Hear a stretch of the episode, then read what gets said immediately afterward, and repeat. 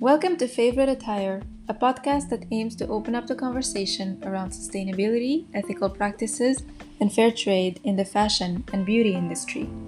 In this episode, I welcome Lea Lugo, founder of Colis Knitwear, an ethically slow-made knitwear brand.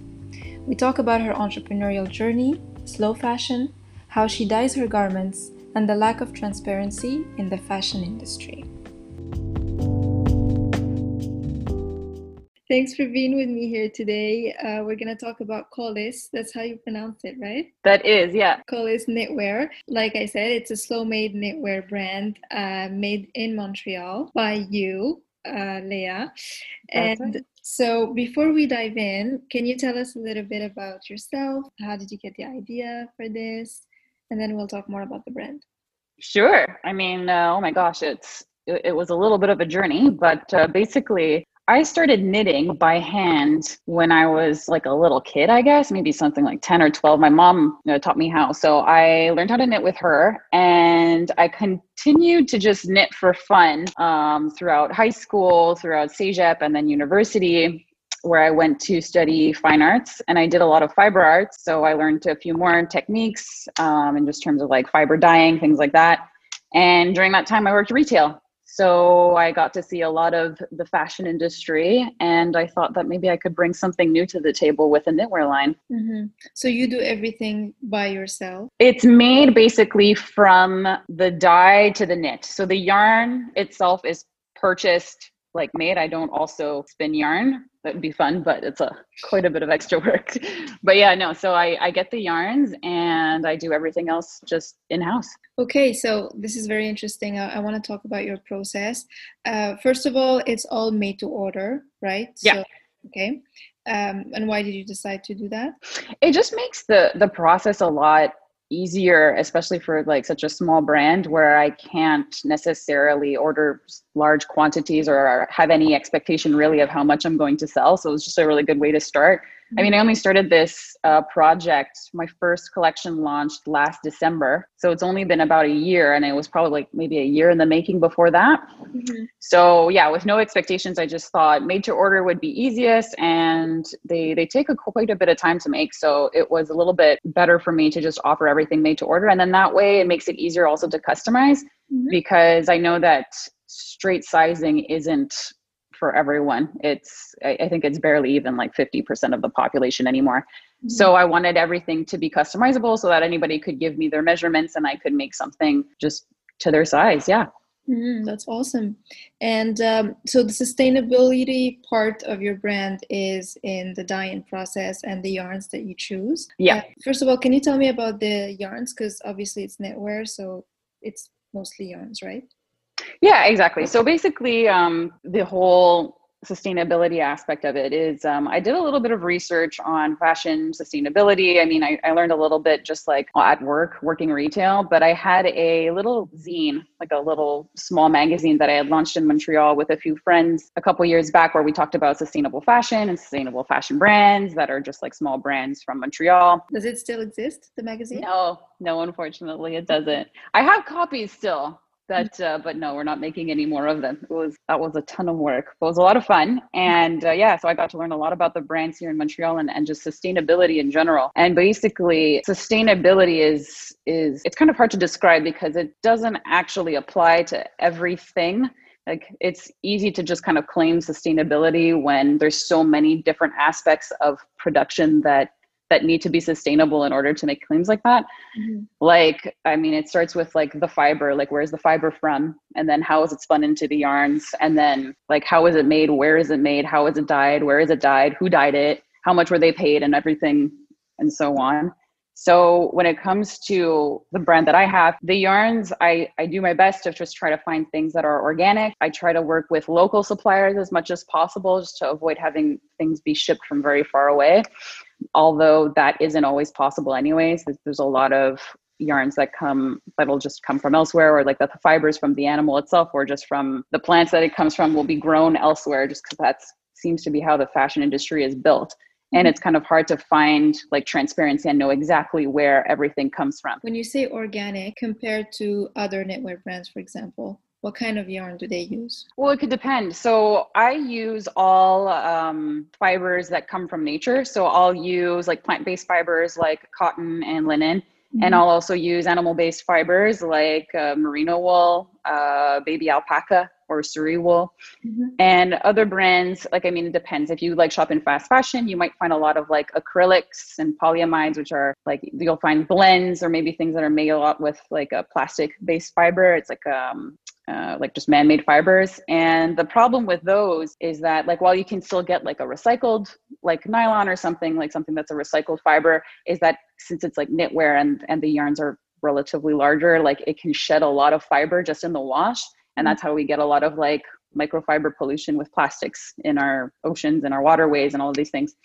So I avoid using plastic fibers. And then when it comes to choosing the natural fibers that I do use, I look for organic, especially for the cottons, which is super important that it's organic cotton versus just like the regular type of cotton. And which like is often grown with like pesticides and we know of all the horrors. And then for the, like the sheep-based yarns with like the alpaca-based yarns, I go for the mules and free yarns, which are the ones that where they do all these horrendous processes with the animals that they farm for the wool. So it's like they have a process where they like literally like tear the skin off of them, so like to avoid certain diseases and stuff, but they do it without any type of like painkillers. It's just like it's all bad. So I try to find as sustainable, as ethical as I can. I look for certifications, but yeah, that's a whole process. And then when it comes to the dyeing, I try to do everything in-house as well, just because I know that the dyeing process for the textile industry as a whole can get really bad. Yeah. I was gonna ask you about that because it's super important. Let me tell you what I know.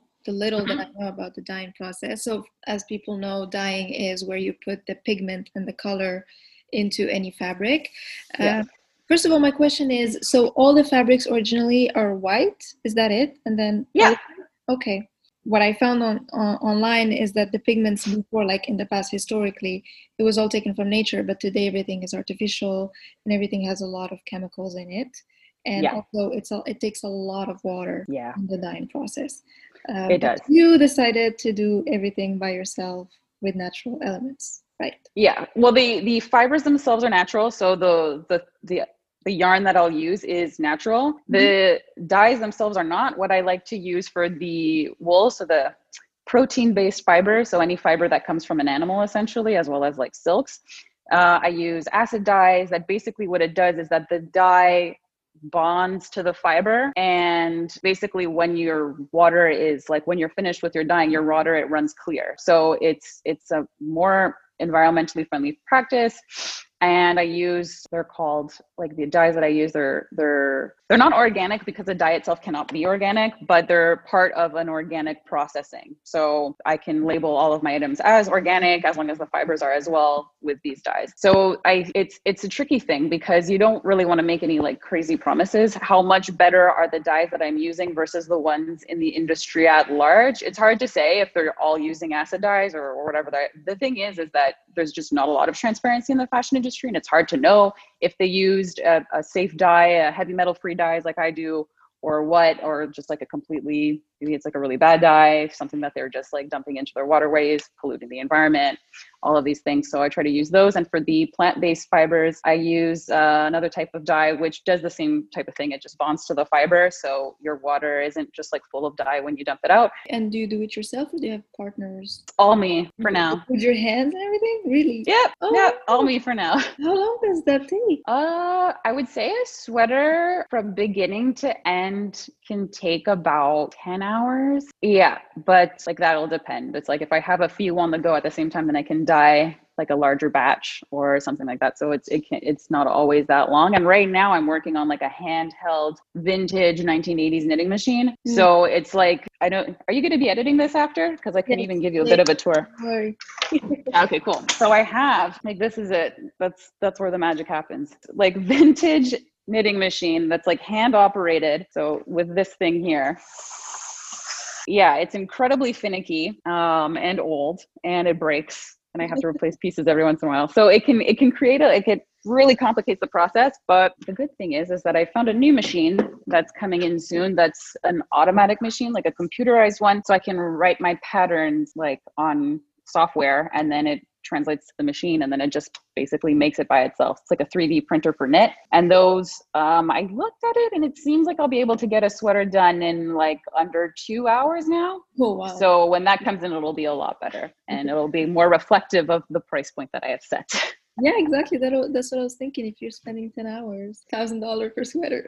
Well, that's it. That's it. It's just that I realized that it might not be so viable as a business plan to be selling sweaters for that expensive. So I decided to just like take the hit and take my time to make the sweaters at first, see if there was any interest in them. And then once I saw that there was, I decided to take the jump and buy the new machine. When you're starting a sustainable business and you're doing everything by hand and it's all very sustainable, do you have a different marketing strategy, or how does that work? I guess like I find that it's important to at least let people know that it is like a small brand, locally made, made in Montreal, and just give them as much information as I have essentially as to how my products are made, and so that they can kind of make that decision themselves whether it's sustainable enough for them or not.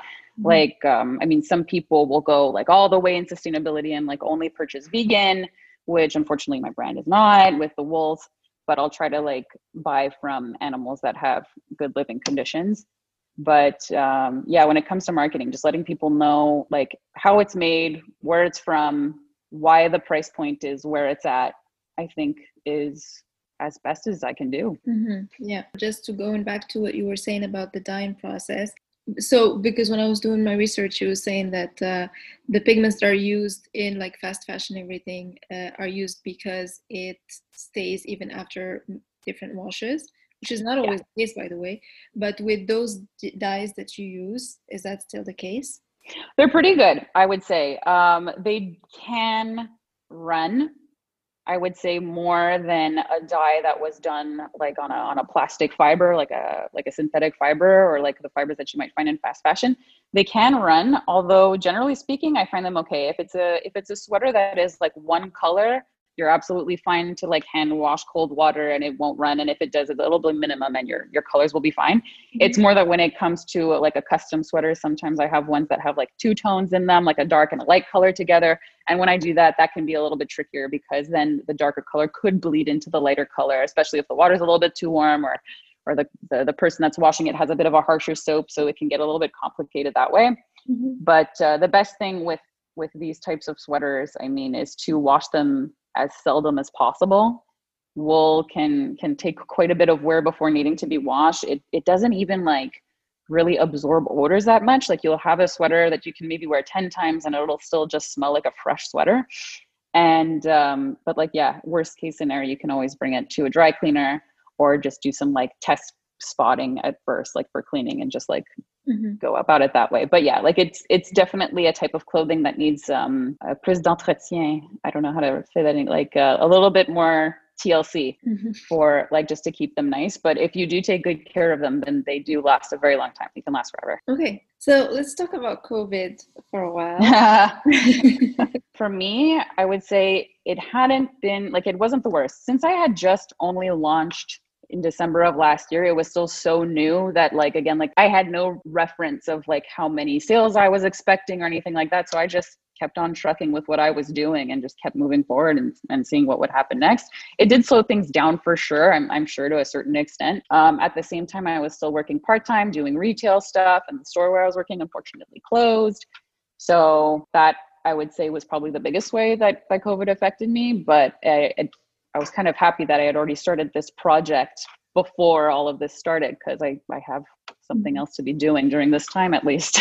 Yeah, exactly. And you can actually focus on it. Finally, my last question is, what are your future plans for Colis? Well, I mean, I guess the next big step will be getting that new equipment, the new knitting machine in. Wow, that will be great. I have a few like new things that will be coming in that'll just change the way that I produce a little bit and make things a little bit more efficient. So that will be the first big step. So to translate all of my patterns to this new machine, and then to get some new style started. And I guess for early next year, I hope to be able to just launch some new styles and see where I can go next. And hopefully, like a big part of it, I think, with this new machine is to bring my prices down a little bit more, I think would be great, because I know how tricky it is for people to buy sustainably, because it tends to be a lot more expensive.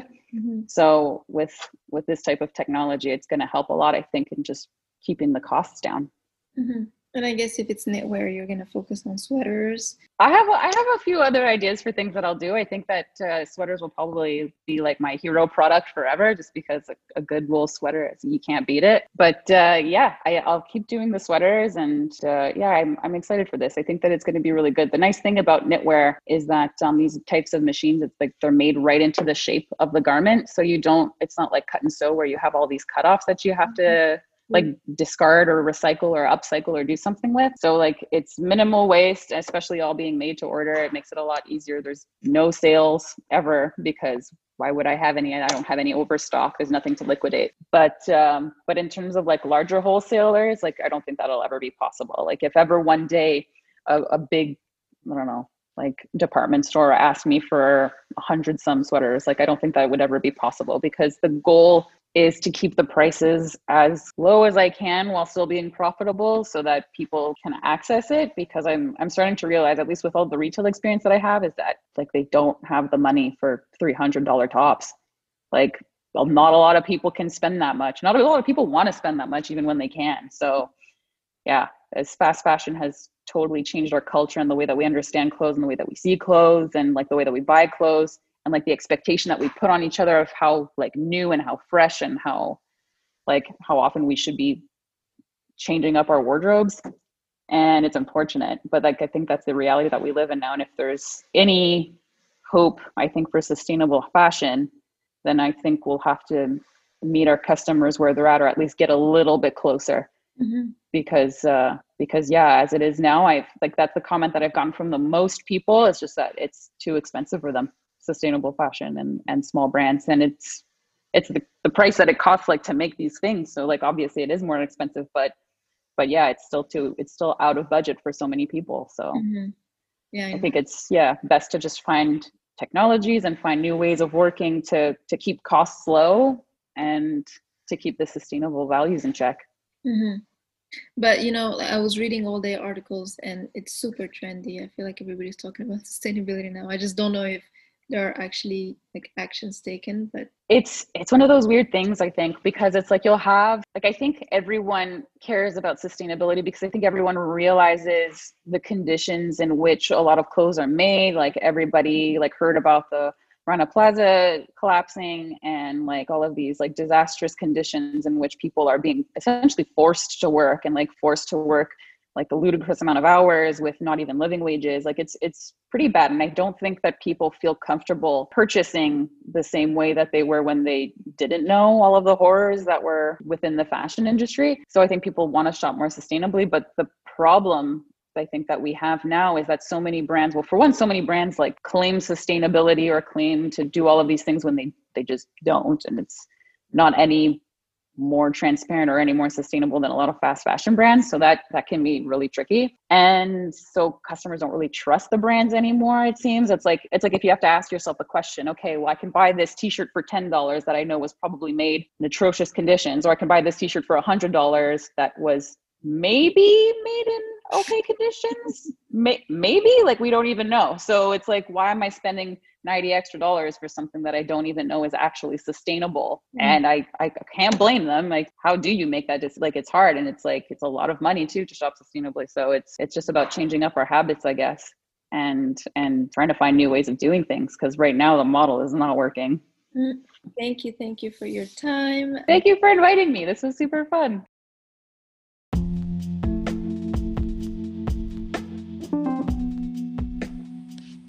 Thank you for tuning in to Favorite Attire. If you liked this episode, I'd love for you to subscribe, rate, and leave a review on iTunes. Until next time!